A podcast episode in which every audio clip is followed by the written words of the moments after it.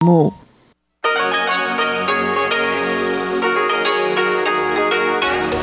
В эфире Международное радио Тайваня. Здравствуйте, дорогие радиослушатели! В эфире Международное радио Тайваня и вас из тайбэйской студии приветствует ведущая Анна Бабкова.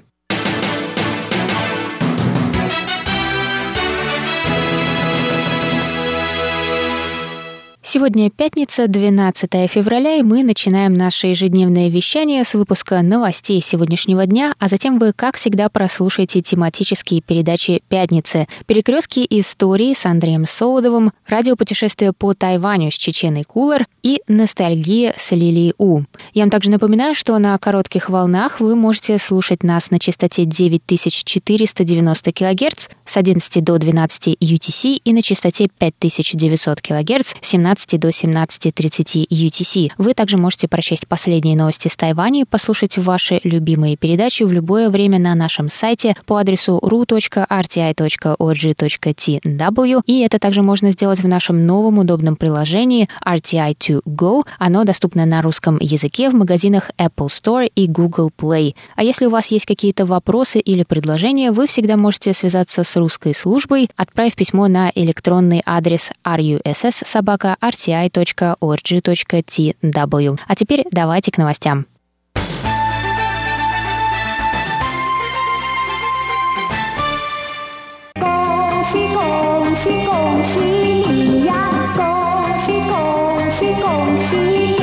На Тайване в ночь на 12 февраля наступил Новый год по лунному календарю. Этот день также называют праздником весны, и погода после него действительно обычно становится все теплее. 11 февраля, в канун Нового года, жители Тайваня ужинали со своими семьями. На столе была рыба для достатка, икра кефали с зеленым луком и редисом, клейкий рис восьми драгоценностей, мандарины и другие угощения. После ужина родители дарят детям красные конверты с деньгами, а взрослые работающие люди, наоборот, дарят конверты пожилым родителям. Повсеместно взрывают хлопушки и петарды. В качестве развлечения тайваньцы играют в мадьян, пьют водку гаулян и испытывают свою удачу в лотерее. В первый день первого лунного месяца, как и в канун Нового года, тайваньцы молятся духом предков и сжигают жертвенные бумажные деньги. Первый день во многом похож на канун Нового года. Тайваньцы продолжают покупать лотерейные билеты и взрывать петарды. По традиции в этот день семьи ходят в гости к родственникам, чтобы поздравить их с наступлением Нового года и получить или подарить красные конверты.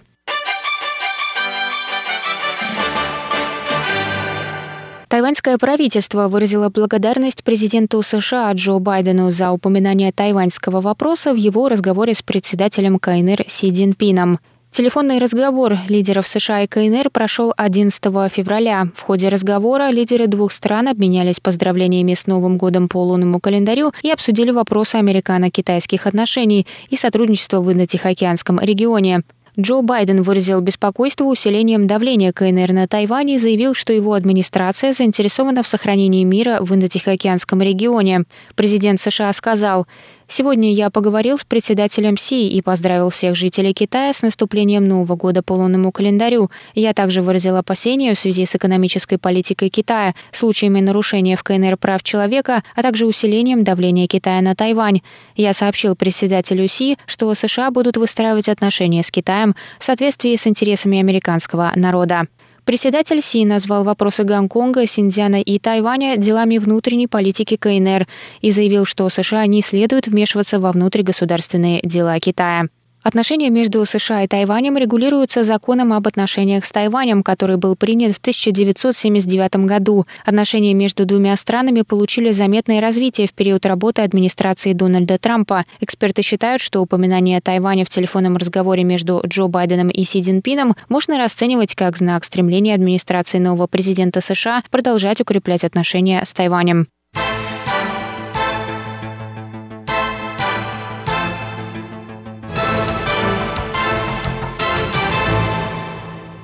Центральный противоэпидемический командный пункт Тайваня сообщил 12 февраля о новом завозном случае заражения коронавирусной инфекцией. Пациентом номер 938 оказался гражданин США старше 50 лет, прибывший на Тайвань 26 января. Пациент не проявлял никаких симптомов. Диагноз был подтвержден благодаря платному тесту по окончанию карантинного периода. Семь человек, которые вступали с ним в контакт, начали самоизоляцию. В ведомстве сообщили, что пациент предоставил отрицательный результат ПЦР-теста перед посадкой на рейс до Тайваня, сделанный в течение трех дней перед вылетом.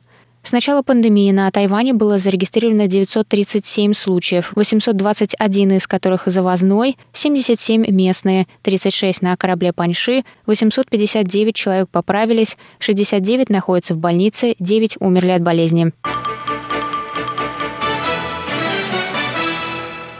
Супружеская пара выиграла 12 февраля 2 миллиона новых тайваньских долларов. Это около 71 тысячи долларов США. И автомобиль BMW в мгновенную лотерею. Паре попался первый из семи выигрышных специальных новогодних билетов «Супер красный конверт» на 20 миллионов.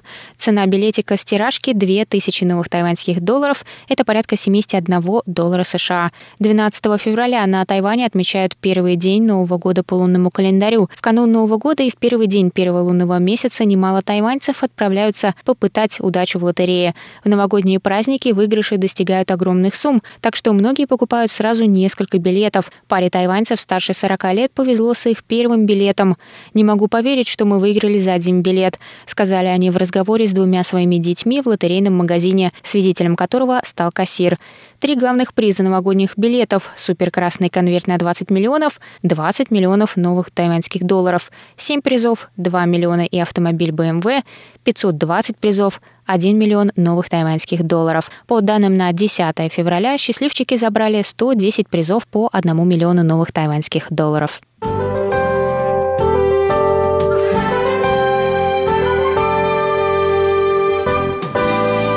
А сейчас прогноз погоды.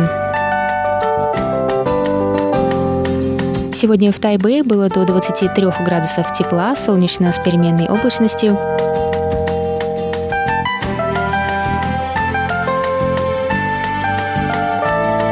Завтра в Тайбэе до 22 градусов тепла, возможны дожди.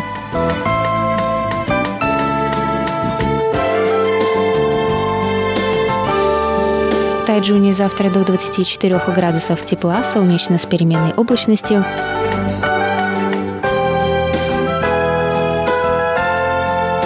И на юге острова в городе Гаусюни также до 24 градусов тепла, солнечно с переменной облачностью.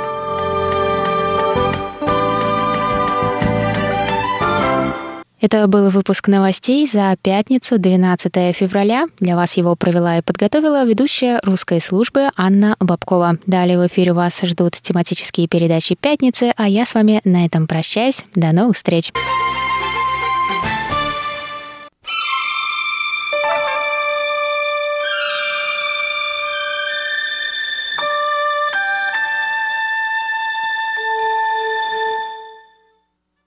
Здравствуйте, дорогие слушатели Международного радио Тайваня.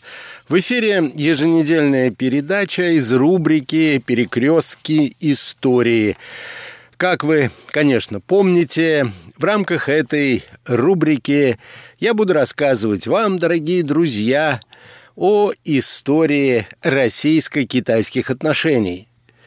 В прошлой передаче мы остановились на первом в истории отношений между двумя государствами Нерчинском договоре, который был подписан в 1689 году после Первой войны между Россией и Цинской империей. Итак, наша тема сегодня – от враждебности к сотрудничеству.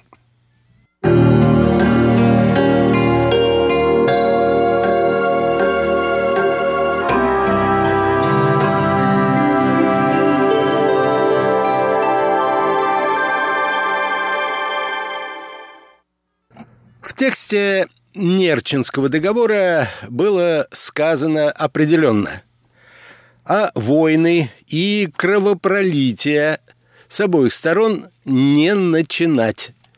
Любые конфликты должны разрешаться путем переговоров, следовательно. И в течение последующих веков России приходилось вести войны практически со всеми своими соседями, а на границе с Китаем не было серьезных конфликтов вплоть до второй половины XIX века. Цинская империя также объективно выиграла от установленного мира на своих северных границах. Этот факт можно считать главным результатом событий, которые развернулись в последней трети XVII века. Интересно отметить, что известный американский историк Менкл в монографии под названием «Россия и Китай. Дипломатические отношения до 1728 года» обращался к рассматриваемому этапу истории контактов России и Китая и подчеркивал добрососедский характер отношений между двумя странами после подписания Нерчинского договора.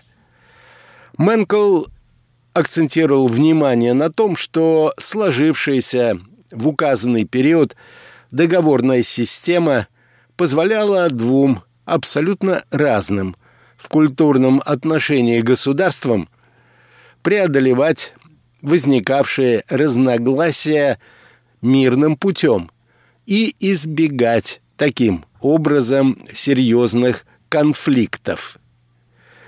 Этот американский историк высказал мнение о том, что оба государства пошли на своеобразный компромисс. Он также высказал суждение о том, что обе стороны выиграли от подписания Нерчинского договора хотя Россия согласилась на его подписание, осознавая, что Нерчинский договор не слишком выгоден ей, поскольку она была вынуждена оставить ранее освоенные территории на Дальнем Востоке. Однако Цинская империя дала согласие на развитие торговых отношений – санкционированных договорными обязательствами, хотя подобные действия не вписывались в традиции китайской внешней политики и дипломатии.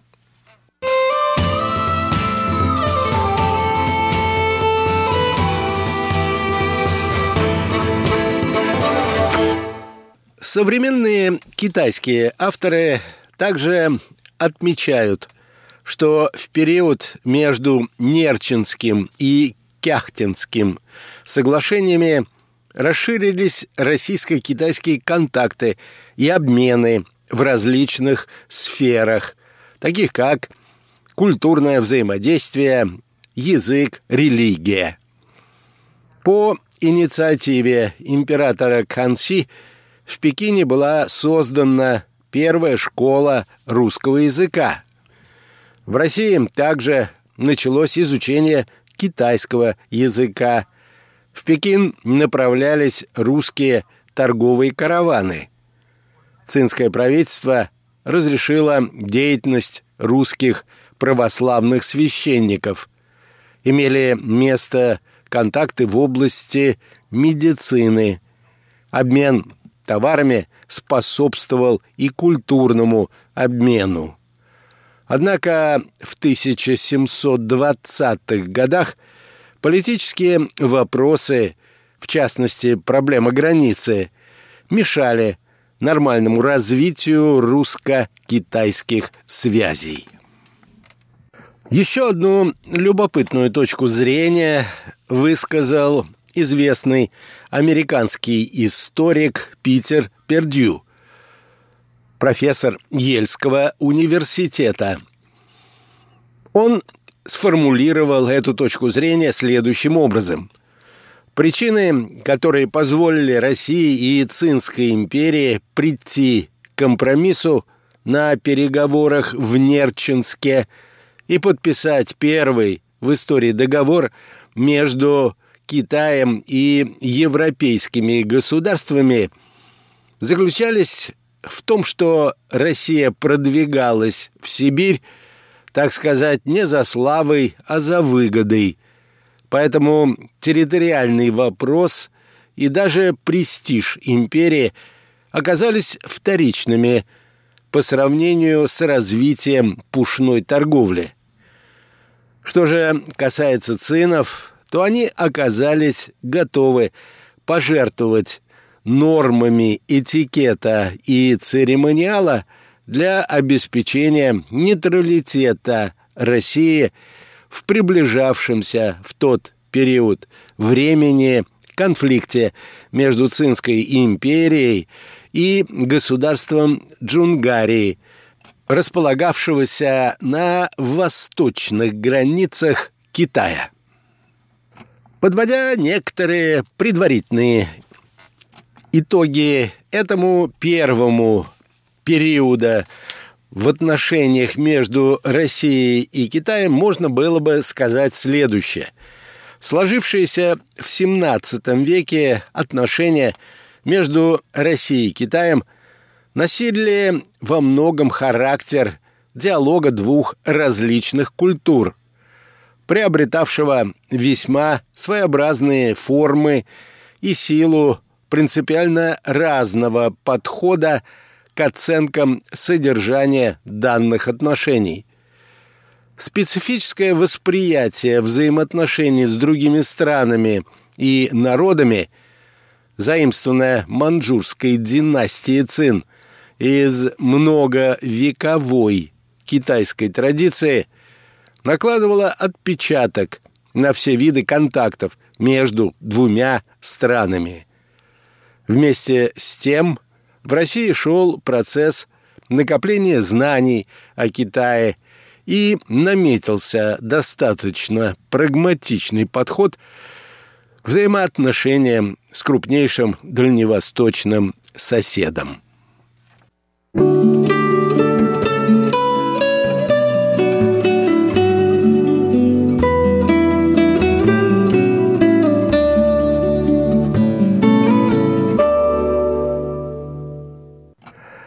В XVIII веке отношения между двумя государствами развивались ровно.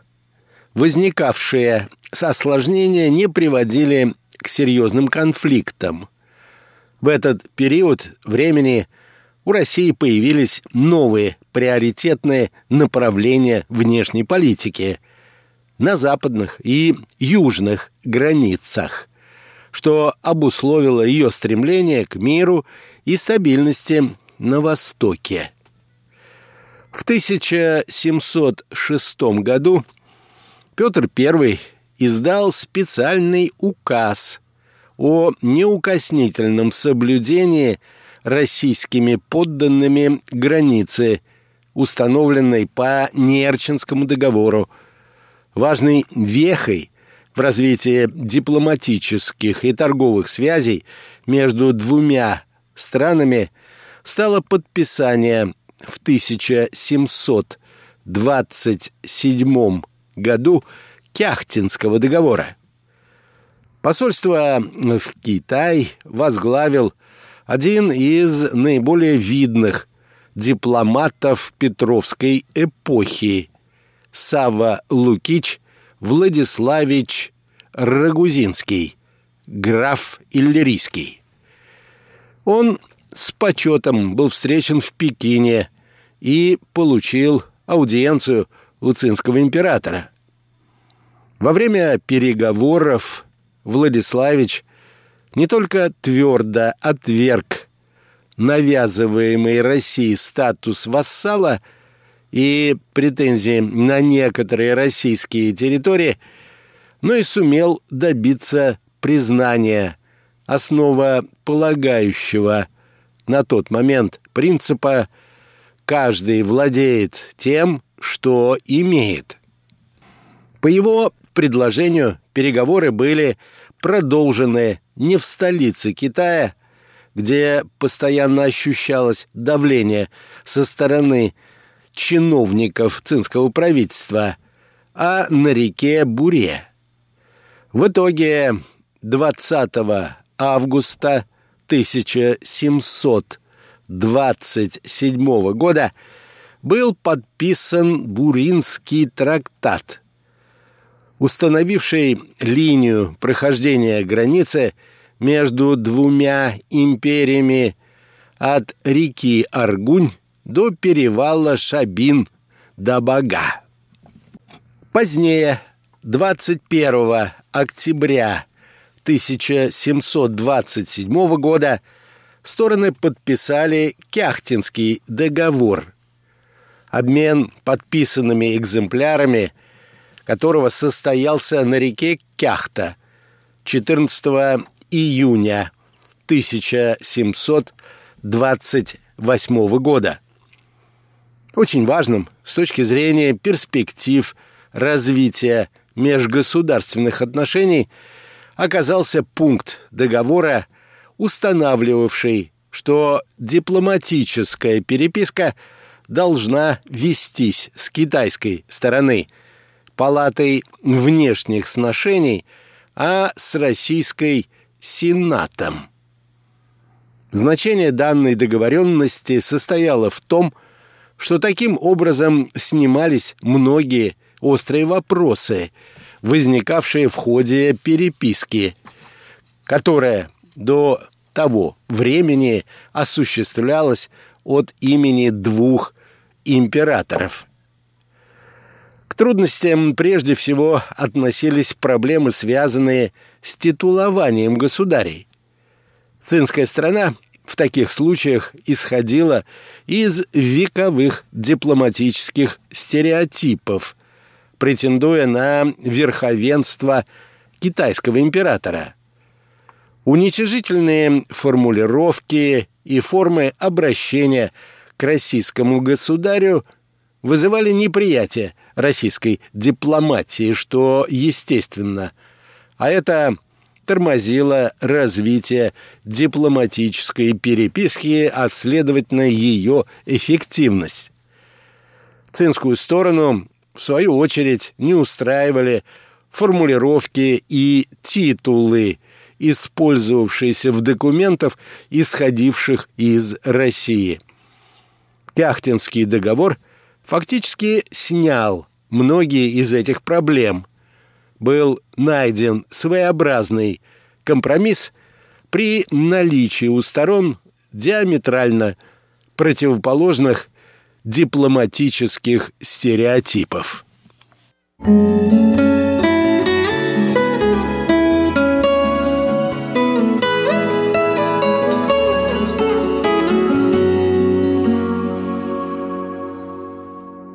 В соответствии с текстом договора русские подданные, совершившие преступления на китайской территории, и подданные Цинской империи, задержанные за преступные действия на русской земле, подлежали выдаче пограничным властям своего государства для суда и наказания.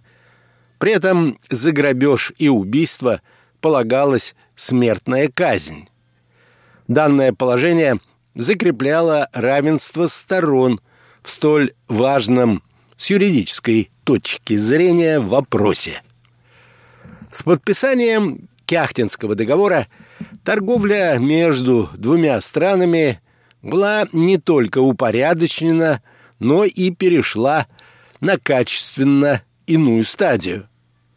Хотя, согласно тексту договора, разрешалось отправлять в Пекин лишь один русский торговый караван в год численностью не более 200 человек, однако благодаря открытию беспошлинной пограничной торговли в Кяхте общий объем торговли значительно вырос по сравнению с предшествующими годами.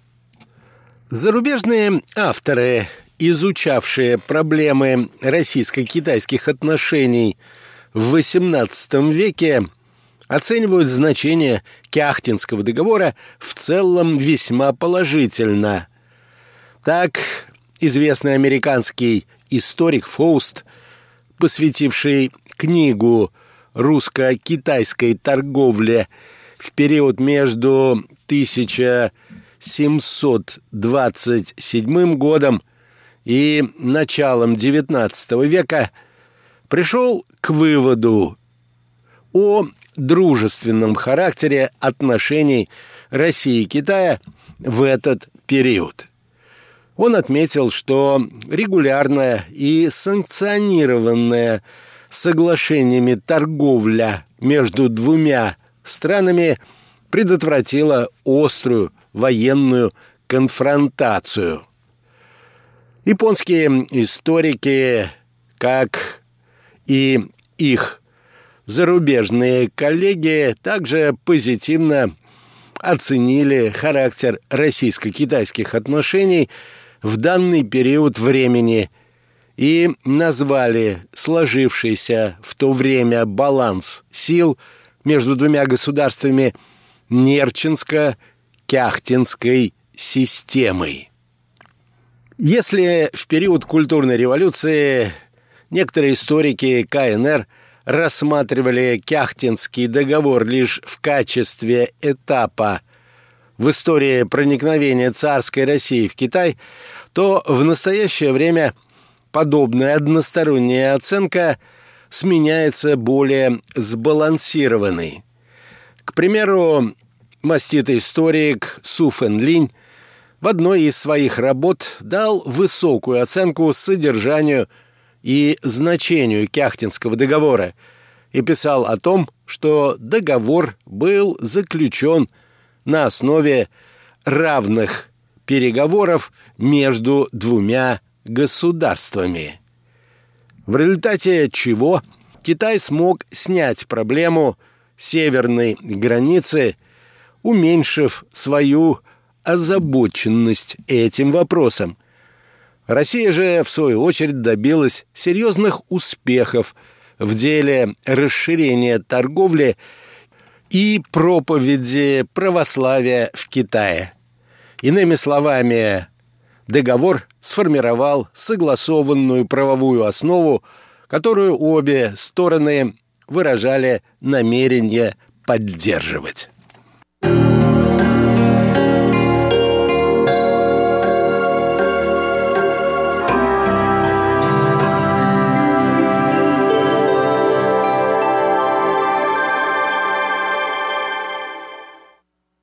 На этом, дорогие друзья, позвольте мне завершить нашу очередную передачу.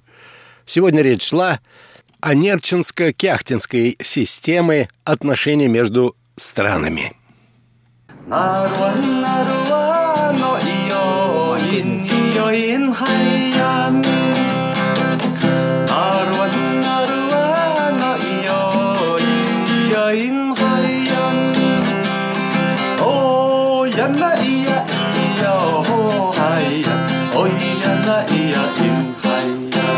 Здравствуйте, дорогие друзья! У микрофона Чечена Колор. Поздравляю всех с наступившим Новым годом по лунному календарю. Это самый главный праздник в китайской культуре. На Тайване выходные начались уже в среду, 10 февраля, а сегодня первый день Нового года по лунному календарю. О том, что принято делать и не делать в эти дни, я и мои коллеги неоднократно рассказывали в эфире русской службы МРТ. В Китае и язычном мире в это время происходит массовая миграция. Этот год не стал исключением. Многие тайваньцы, постоянно живущие за рубежом, уже в январе приехали на остров, чтобы отметить этот праздник в кругу родных. Новый год по лунному календарю – это все-таки семейный праздник, и в новогодние дни принято навещать родителей. Некоторые, наоборот, иногда путешествуют с семьями. До пандемии они могли поехать в другие страны, но в этом году 23 миллиона человек вынуждены проводить недельные праздники на острове.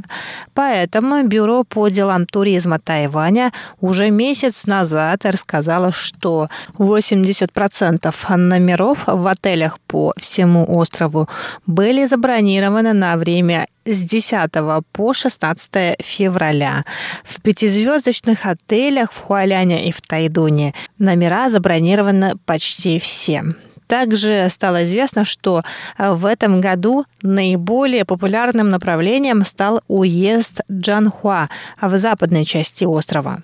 В том районе находится огромное количество храмов, а в новогодние дни принято посещать храмы и просить божество об удаче в наступившем году можно отправиться в храм Вэньчань к божеству покровителя ученых и тех, кто связан с образованием, или в храм Тенхоу в местечке Луган. Там обитает божество, которое покровительствует разного рода предпринимателям. На втором месте после уезда Джанхуа особой популярностью пользуется восточное побережье Тайваня, уезда Хуалянь и Тайдун. В Бюро по делам туризма объяснили это тем, что природа на восточном побережье почти не тронута человеком. Кроме того, в Хуаляне и Тайдуне множество горячих источников источников. Вот и я решила отправиться в этот раз на восток острова. В Тайдоне я была в июле прошлого года, но мы с Ольгой Михайловой, на то время стажером русской службы Международного радио Тайваня, поехали туда, чтобы покататься на воздушном шаре. Помимо очередей на шары мы ничего толком не увидели, поэтому в этот раз я решила уделить больше времени Тайдуну. Подробнее о моей поездке поездки на восточное побережье я расскажу вам на следующей неделе. А сейчас я хотела бы отправиться с вами в гастрономическое путешествие по востоку Тайваня, точнее по городу Хуалянь. Ведь, как мы выяснили в одном из выпусков воскресного шоу, более 70% тайваньцев при выборе места для отдыха в первую очередь задумывается над тем, чего бы такого вкусненького там можно поесть. Когда я выбирала место для отдыха в эти новогодние дни, я, конечно, ориентировалась не на еду. Мне важнее была природа, потому что только находясь в окружении леса или вблизи моря, можно полностью расслабиться и отвлечься от городской жизни. По крайней мере, со мной именно так. Но еда тоже имеет большое значение. Тем более на восточном побережье можно поесть не только традиционные тайваньские блюда. К примеру, в Фуаляне есть ресторан кухни Tex-Mex то есть техасско-мексиканской кухни. Блюда Tex-Mex я полюбила совсем недавно и все еще исследую разного рода энчиладос, фахитос и буррито. Я думаю, что мои познания в техасско-мексиканской кухне расширятся после того, как я побываю в ресторане Dos Tacos в Хуаляне. Знатоки говорят, что в этом ресторане блюда не совсем мексиканские и не совсем техасские, но мы же в Азии, поэтому я на него все же возлагаю большие надежды.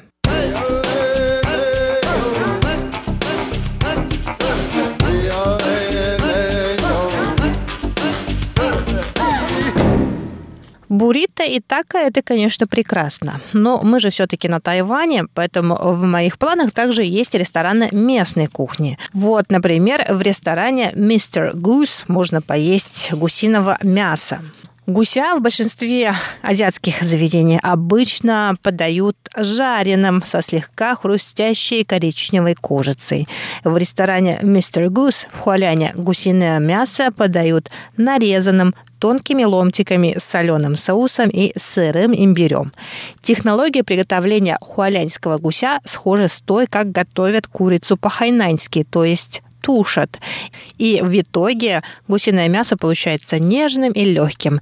Это мясо прекрасно сочетается с ароматным соусом и сырым имбирем, который балансирует жирность мяса.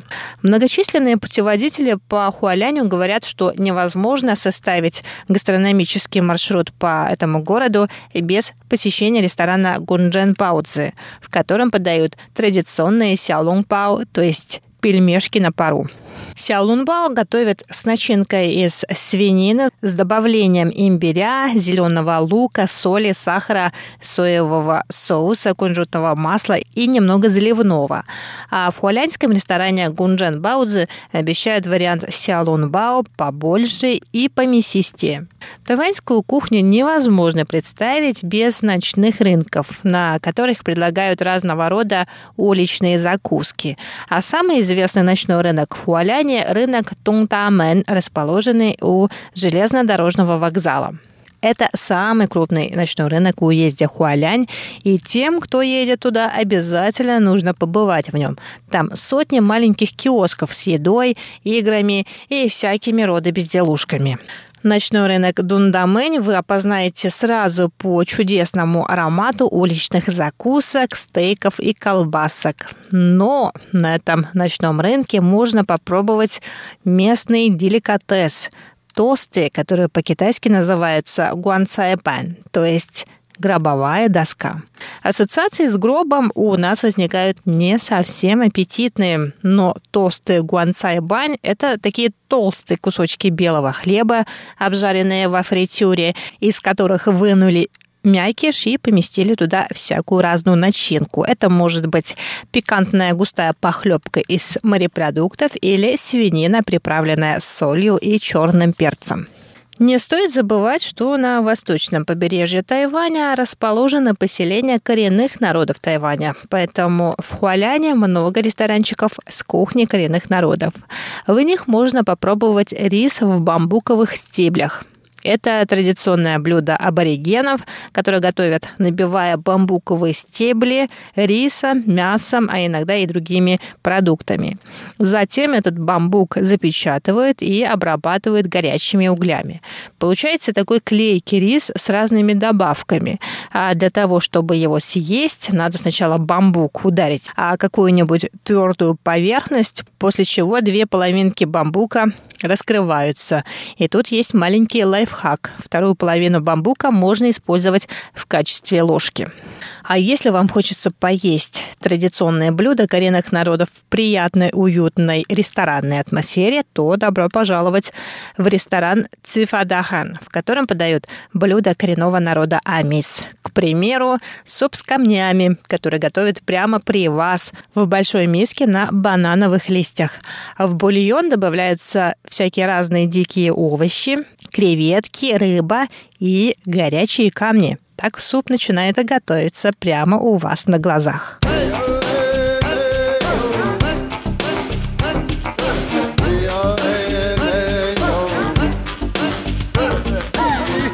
Дорогие друзья, это была передача радио «Путешествие по Тайваню». Выпуск подготовила Чечена Кулар. Еще раз поздравляю всех с Новым годом по лунному календарю. До скорых встреч на волнах Международного радио Тайваня.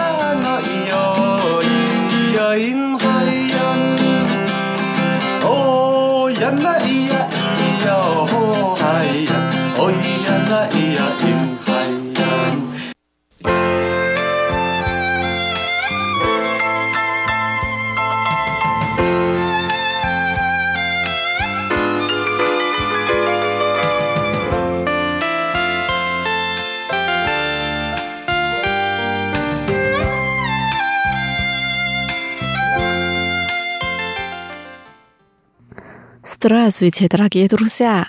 У микрофона ведущая Лилия У. Вы сейчас слушаете передачу «Ностальгия». Сегодня по лунному календарю первый день Нового года. Очень рада, что мы с вами вместе в этот день. Сегодня у нас будет рок-певец Лин Чан. Он не только поет, но и работает композитором, киноактером, диджеем. 20 лет назад он выпустил очень необычный альбом. В нем он переработал китайские новогодние песни в технике электронной музыки. Этот альбом называется China Fun –欢乐电子中国年 по-русски «Веселый электронный китайский Новый год». Давайте послушаем.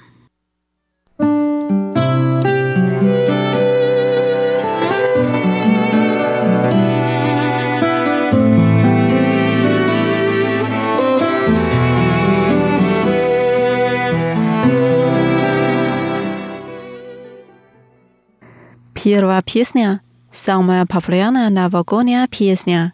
恭喜恭喜，Поздравляю тебя!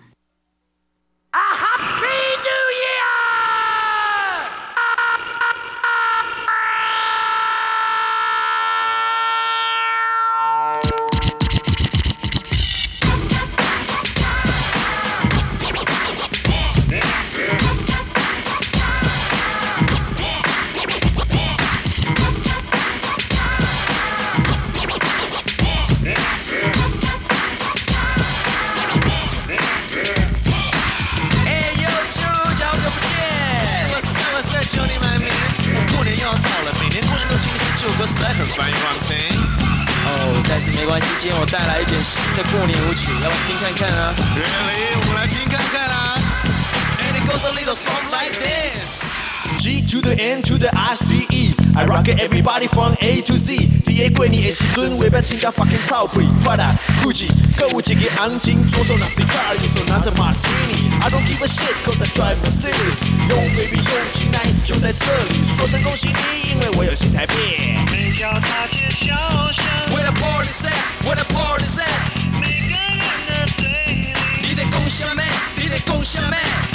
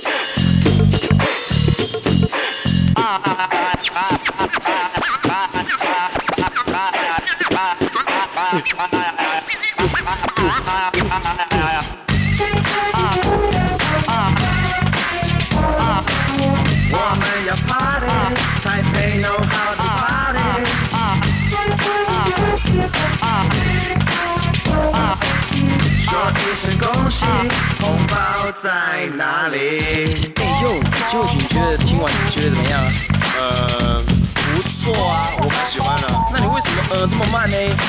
没有啊我我的意思是说我很喜欢啊。加盟耶真的真的我很喜欢啊。可是我不觉得你喜欢呢。没有啊 我很喜欢啊。我就是看你表情很奇怪哎没有怪我我真的很喜欢这首歌不骗你说说说一次实话好不好？我。我在说实话拜托。是觉得怪怪的啊。没有怪怪啊走了走了走了。吃年夜饭的啦。有一些电子表情怪怪的没。哎你很毒哎我我没有我真的很喜欢我真的很喜欢不骗你不骗你。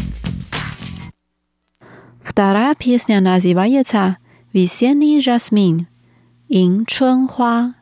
В песне поется так. В январе расцветает весенний жасмин, который все любят. Весенний жасмин расцветает везде, приносит счастье.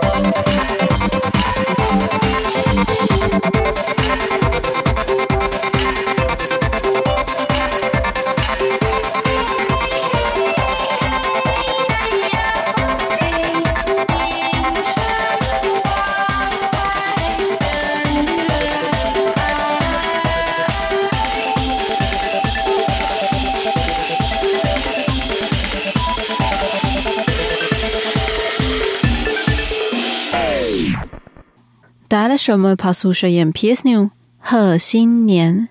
Поздравляю с Новым годом!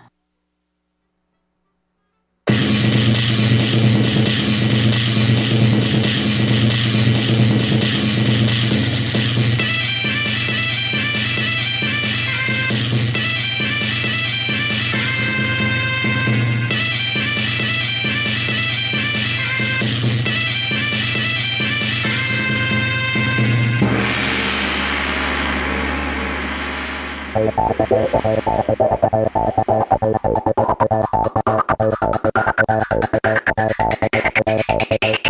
you.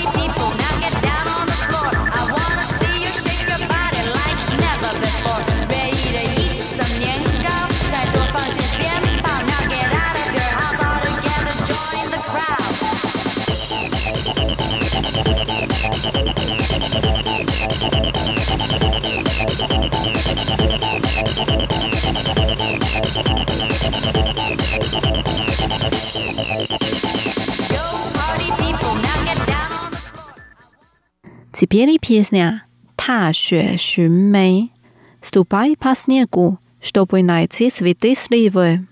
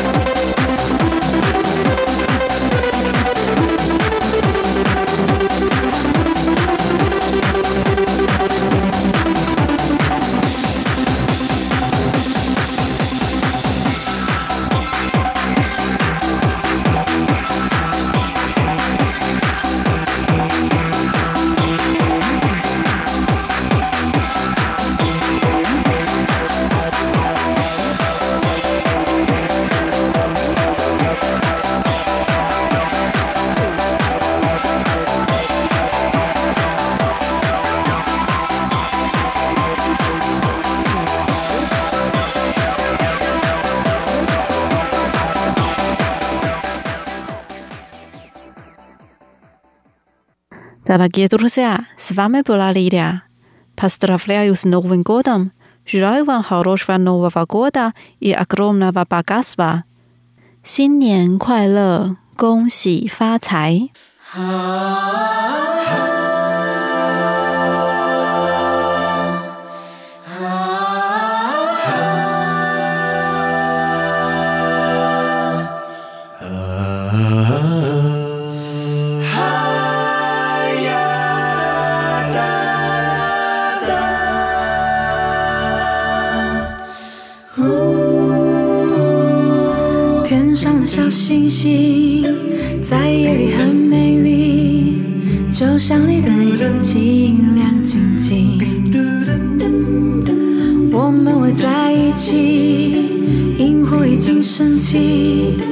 sangue